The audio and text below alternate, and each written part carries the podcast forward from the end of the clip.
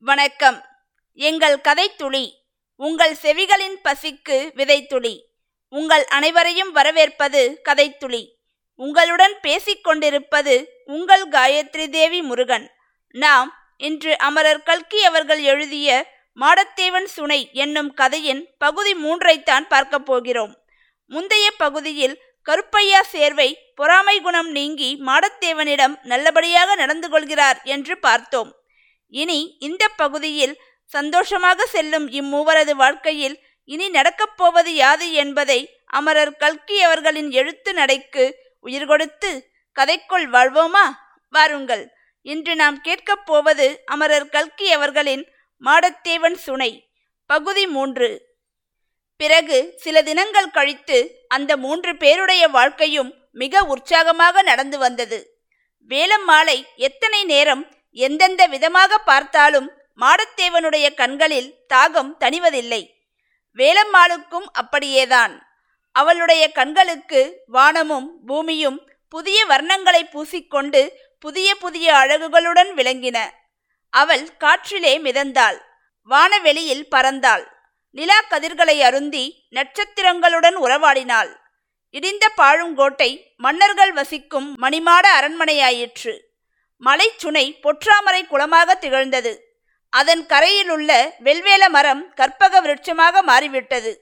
இந்திரனும் சந்திரனும் அவளுடைய அடிபணிந்து அவளுக்கு ஆடை புனைந்து அலங்காரங்கள் செய்து விட்டார்கள். காட்டு மல்லிகைப்பூ தேவலோகத்து மந்தார புஷ்பம் ஆயிற்று. கேழ்வரகுக்குள் தேவாமுதமாக ருசித்தது. இப்படி நாட்கள் ஆனந்தமயமாக போய்க் கொண்டிருக்கையில் அவர்களுடைய வாழ்க்கையில் சங்கடமான சம்பவம் நிகழ்ந்துவிட்டது. ஒரு நாள் கும்பினிக்காரர்களின் படை அந்த வழியே போயிற்று. படையின் முன்னணியில் குதிரை மேல் ஏறி ஒரு வெள்ளைக்கார மேஜர் வந்தான். மாடத்தேவனுடைய வெள்ளரிக்காய் தோட்டத்தின் மீது அவனுடைய கொடிய ஆசை பார்வை விழுந்தது. அச்சமயம் தோட்டத்தில் வேலை செய்து கொண்டிருந்த மாடத்தேவனை கையால் சமிங்கை செய்து come here man come here என்று அழைத்தான். மாடத்தேவன் அதன் கருத்தை தெரிந்து கொண்டு மேஜர் துரையின் பக்கத்தில் வந்தான். வெள்ளரிக்காய் இருக்கிறதா மேன் காசுக்கு எத்தனை? என்று கேட்டான். வெள்ளரிக்காய் இல்லை துரையே என்றான் மாடத்தேவன். மேஜர் எட்டி பார்த்து இருக்கிறது மேன் ஏன் பொய் சொல்கிறாய்? என்றான். நிஜமாக இல்லை எஜமான் எல்லாம் பிஞ்சுகள் முற்றுவதற்கு ஒரு வாரம் பிடிக்கும்.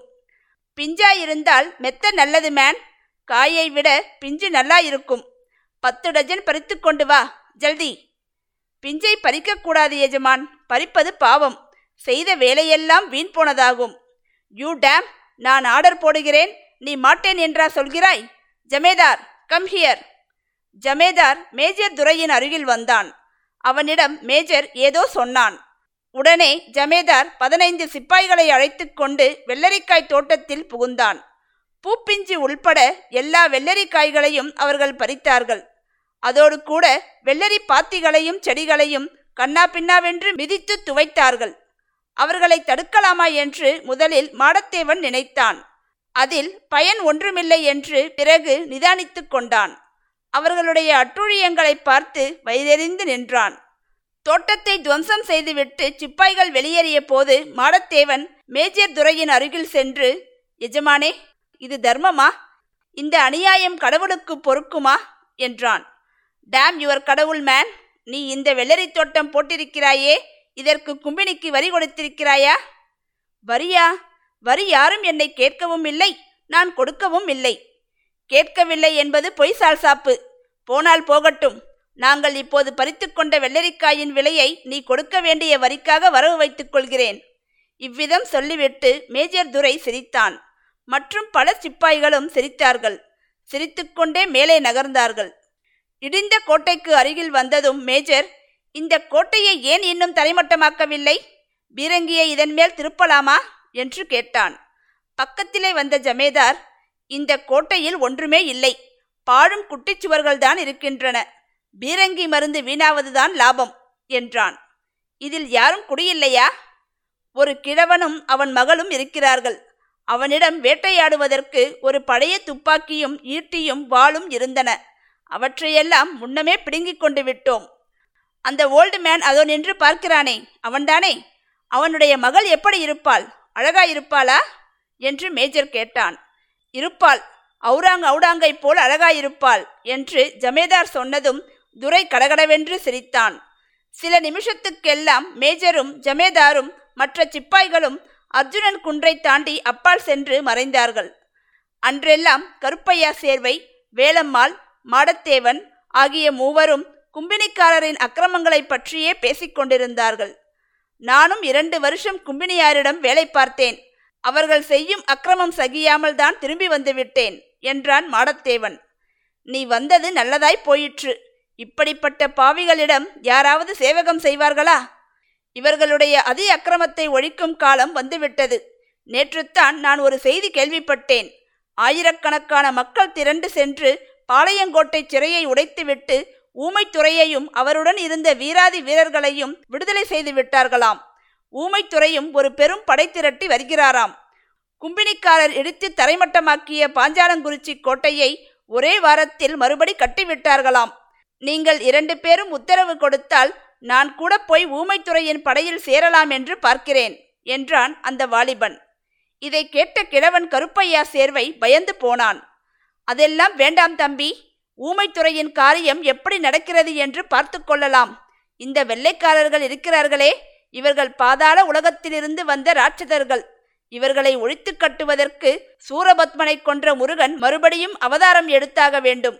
எல்லாவற்றுக்கும் கொஞ்ச நாள் பொறுத்திரு. மேலே என்ன நடக்கிறதென்று பார்த்து தீர்மானிக்கலாம் என்றான். வேலம்மாள் அன்று மாடத்தேவனை தனியாக சந்தித்த போது அப்பா சொன்னதை நான் ஒப்புக்கொள்ளவில்லை அந்நிய வெள்ளைக்கார கும்பினியை எதிர்த்து சண்டை போட வேண்டியதுதான். ஆனால் ஒரு விஷயம்தான் கவலையாய் இருக்கிறது என் தகப்பனார் சபல புத்தியுள்ளவர் நீ வெளியில் போனதும் யாராவது ஒருவனுடைய கழுத்தில் என்னை பலவந்தமாக பிடித்து கட்டிவிட்டால் என்ன செய்கிறதென்று பயமாயிருக்கிறது. நமக்குள் ஒரு கல்யாண பந்தம் ஏற்பட்ட பிறகு நீ போனால் பாதகமில்லை என்றாள். நீ சொல்வது உண்மைதான். தை மாதம் பிறந்ததும் ஒரு தேதி பார்த்து கல்யாணத்தை முடித்து விடுவோம் பிறகு அப்போதுள்ள நிலைமைக்கு தகுந்தாற்போல் யோசித்து செய்து கொள்ளலாம் என்றான் மாடத்தேவன். அந்நியர்களாகிய கும்பினிக்காரர்களை எதிர்த்து போராட வேண்டியது அவசியம்தான். ஆனாலும் வேலம்மாளை பிரிந்து செல்வது லேசான காரியமல்ல. வேலம்மாள் இன்னொருவனை கல்யாணம் செய்து கொள்வது என்பதை நினைத்தபோது மாடத்தேவனுடைய உடம்பெல்லாம் பற்றி எரிந்தது. வெள்ளரிக்காய் பூவும் பிஞ்சுமாக பறிபோன போது கூட அவனுக்கு அவ்வளவு ஆத்திரம் உண்டாகவில்லை. எனவே ஊமைத்துறையின் படையில் சேரும் யோசனையை தள்ளி போட்டான். மாடத்தேவன் மற்றும் வேலம்மாளின் திருமணம் நடைபெறுமா? அல்லது வேறு ஏதேனும் திருப்பங்கள் உள்ளனவா? என்பதையெல்லாம் நீங்கள் தெரிந்து கொள்ள வேண்டுமென்றால் இந்த கதையை தொடர்ந்து கேட்க வேண்டும். நாம் கூடிய விரைவில் பகுதி நான்கோடு சந்திக்கலாம். அதுவரை உங்களிடமிருந்து விடைபெறுவது உங்கள் காயத்ரி தேவி முருகன். நன்றி வணக்கம்.